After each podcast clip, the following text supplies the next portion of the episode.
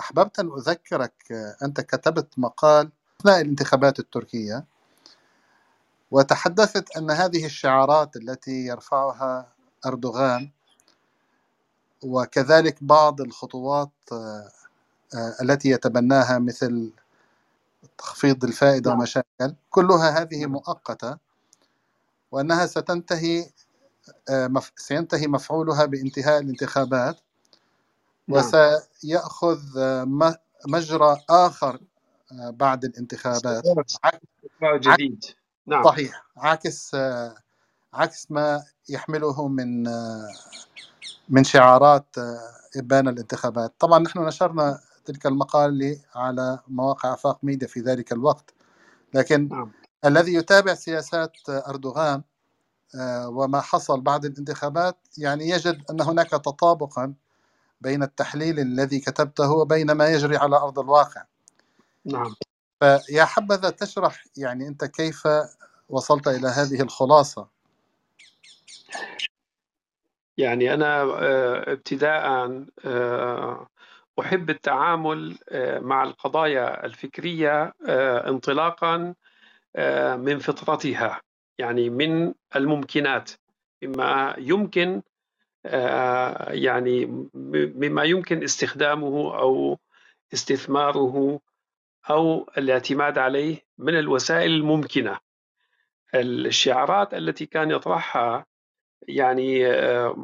يعني بعيدة تماما عن فطرة الأشياء.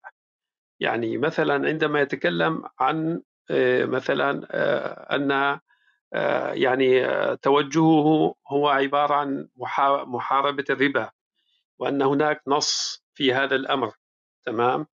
فجدية هذا الكلام يعني مصداق هذا الكلام لكل كلمة مصداقية. هذه المصداقية تكشف عنها المسير نفسه، مسيرته نفسها. يعني هل هو يسير فعلا باتجاه محاربة الربا؟ بالعودة إلى أسباب الربا وإلى المؤسسات التي تقوم على الربا، واستحالة إمكانية إلغاء النظام الربوي بمجرد التخفيض نسبة الفائدة. يدرك تماما، يعني كل الناس يدركون أن الربا لا يمكن القضاء عليه بهذه الطريقة.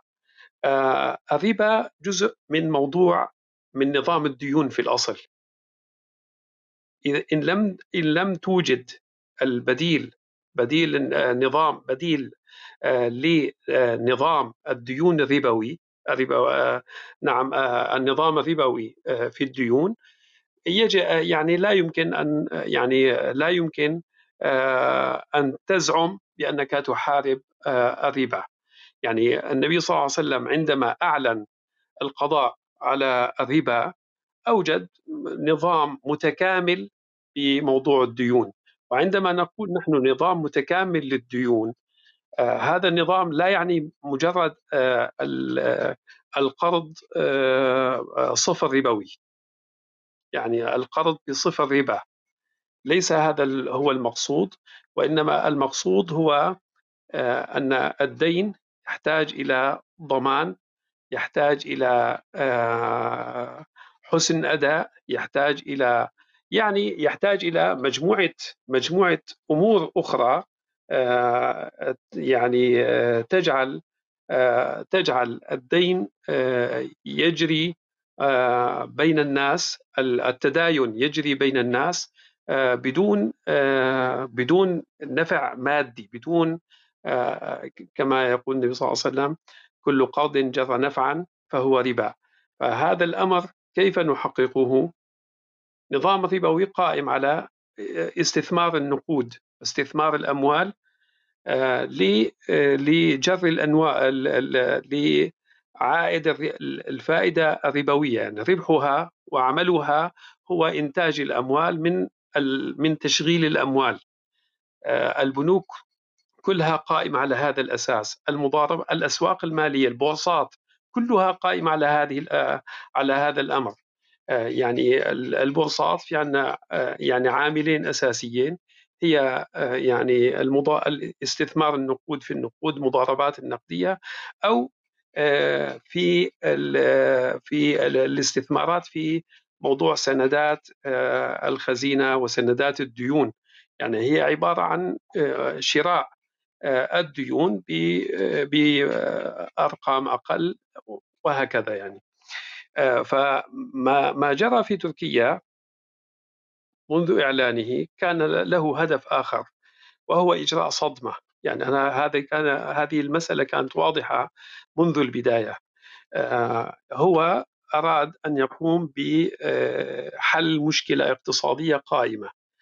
المشكلة الاقتصادية التي كانت قائمة هي أن الاستثمارات، استثمارات النقد الساخن الذي كان يتدفق إلى تركيا من عام 2002 إلى عام 2010 عملياً، والاستثمارات السورية بشكل خاص والاستثمارات العربية بشكل عام نتيجة الاضطرابات القائمة يعني في أعقاب ثورات الربيع العربي، رؤوس الأموال معظمها هاجرت واستوطنت في تركيا. فكان هذا عامل بديل للاستثمار النقدي الساخن الذي كان يأتي من البنوك الأوروبية. فهذا الأمر أخر الأزمة بالنسبة لتركيا وحكومة أردوغان بشكل خاص. لكن هذه المسألة استقرت وأخذت حدها حتى نهايات 2015-2016. بعد ذلك بدأت الأزمة يعني تطل برأسها من جديد، بدأت عملية ابتزاز الحكومة في مسألة المعايير الاقتصادية التي كانت هي عبارة عن نقاط نجاح الحكومة في الماضي، وهي التي كانت يعني وفرت له النجاح في كل الأزمات الانتخابية.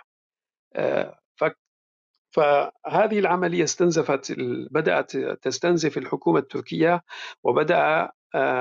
وبدأت تستنزف الرصيد المدخر خلال الفترة الطويلة، خلال فترة 10 سنوات الموجود في البنك المركزي، يعني رصيد العملة الصعبة. طبعا أتكلم هنا عن رصيد العملة الصعبة غير أوسطة البنوك المودعة يعني كضمانة في البنك المركزي. أتكلم عن البنك المركزي، موجودات البنك المركزي. استمرت هذه الأمور حتى طبعا بن علي يلدرم تكلم عام 2018 أن أمامنا سنتين أخرى يعني يجب أن نتحمل، وذكر الشعب التركي بأن يعني هذه السنة والسنة التي القادمة ستكون صعبة على تركيا ويجب أن نتحمل. واستطاع أردوغان أن ينجح ببعض النجاح في حملات بيع الدولارات في المرة الأولى، ثم لما عاد الكرة وجد أن الاستجابة صفر، لم يستجب له أحد، ولذلك بدأ يفكر في معالجة أخرى، في آلية جديدة. حاول مرة أخرى يعني عبر أسواق لندن، ويعني نباتي وغيرهم ذهبوا إلى الأسواق الدولية، لكنهم عادوا بخفي حنين. ولذلك كان لابد من إجراء عملية جراحية، وهذه العملية الجراحية كانت عبارة عن صدمة الليرة التركية. طبعا نحن نختصر الكلام بأن الليرة التركية انخفض سعرها، تضخم الليرة، التضخم الناتج عن انخفاض سعر الليرة التركية. لكن هي عمليا كانت الخطة، يعني كانت هذه العملية هي خطة متعمدة من قبل الحكومة، والآن بدأت تظهر ثمار هذه المسألة. كنت قد تكلمت قبل أشهر، قبل حوالي 6 أو 7 أشهر، تكلمت عن موضوع أنه لولا الانتخابات يعني الأوضاع النقدية الآن في تركيا جاهزة لطباعة 500 ليرة.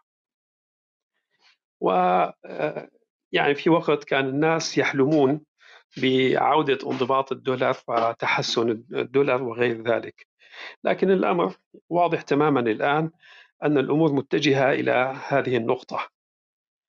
طبعا المؤشرات رفع الأجرة الأصغرية وتعديل الرواتب وارتفاع الأسعار التي هي يعني في يد الدولة عمليا، مثل أسعار الوقود، فكل هذه الأمور مؤشر على أن تركيا تنتقل إلى مستوى إلى استقرار نقدي جديد في تركيا. وبالتالي يعني هذه العملية نتيجتها أو محصلتها هو سحب المستوى المعيشي في تركيا إلى الأدنى لخفض تكاليف الإنتاج. يعني الخطة الموضوعة هي الخفض كلفة الإنتاج البضائع التركية. البضائع التركية وصناعات التركية كانت تستهدف في السنوات العشر الأولى كانت تستهدف الأسواق الأوروبية. يعني مثلا هنا آرتشيليك مثلا كان لها حصة في يعني بالنسبة للغسالات مثلا أو البرادات، كان لها حصة في السوق الأوروبية مقابل كل 5 أو 6 يعني أجهزة من هذه الأجهزة كان لها جهاز يباع في الأسواق الأوروبية. الآن هذه القضية يعني تعاني من بعض الحصار لأسباب كثيرة. الآن السياسة الجديدة أو الاستراتيجية الجديدة هي التوجه إلى الجنوب وإلى أسواق الجنوب، إلى البلدان الأفريقية، وتحويل الاستثمارات التركية، الدخول بشكل جاد بالاستثمارات التركية في أسواق في البلدان الأفريقية. ويعني أذكر بالجولة التي قام بها الرئيس أردوغان بشكل متزامن عند حدوث صدمة الليرة التركية، انهيار الليرة التركية أمام الدولار. قام بجولة لعدة دول، لعدة بلدان أفريقية، ومعه يعني فريق عمل كبير من الاقتصاديين، وعاد ببعض بعض الاتفاقيات العامة حول مثلا السكك الحديدية، البنى التحتية وغير ذلك. بالطبع هذه العملية سترفع مستوى المعيشة في تلك البلدان، ستوفر عملا لشعوب تلك البلدان، وبالتالي ترفع من قدرتها الشرائية حتى تكون صالحة للبضائع التركية.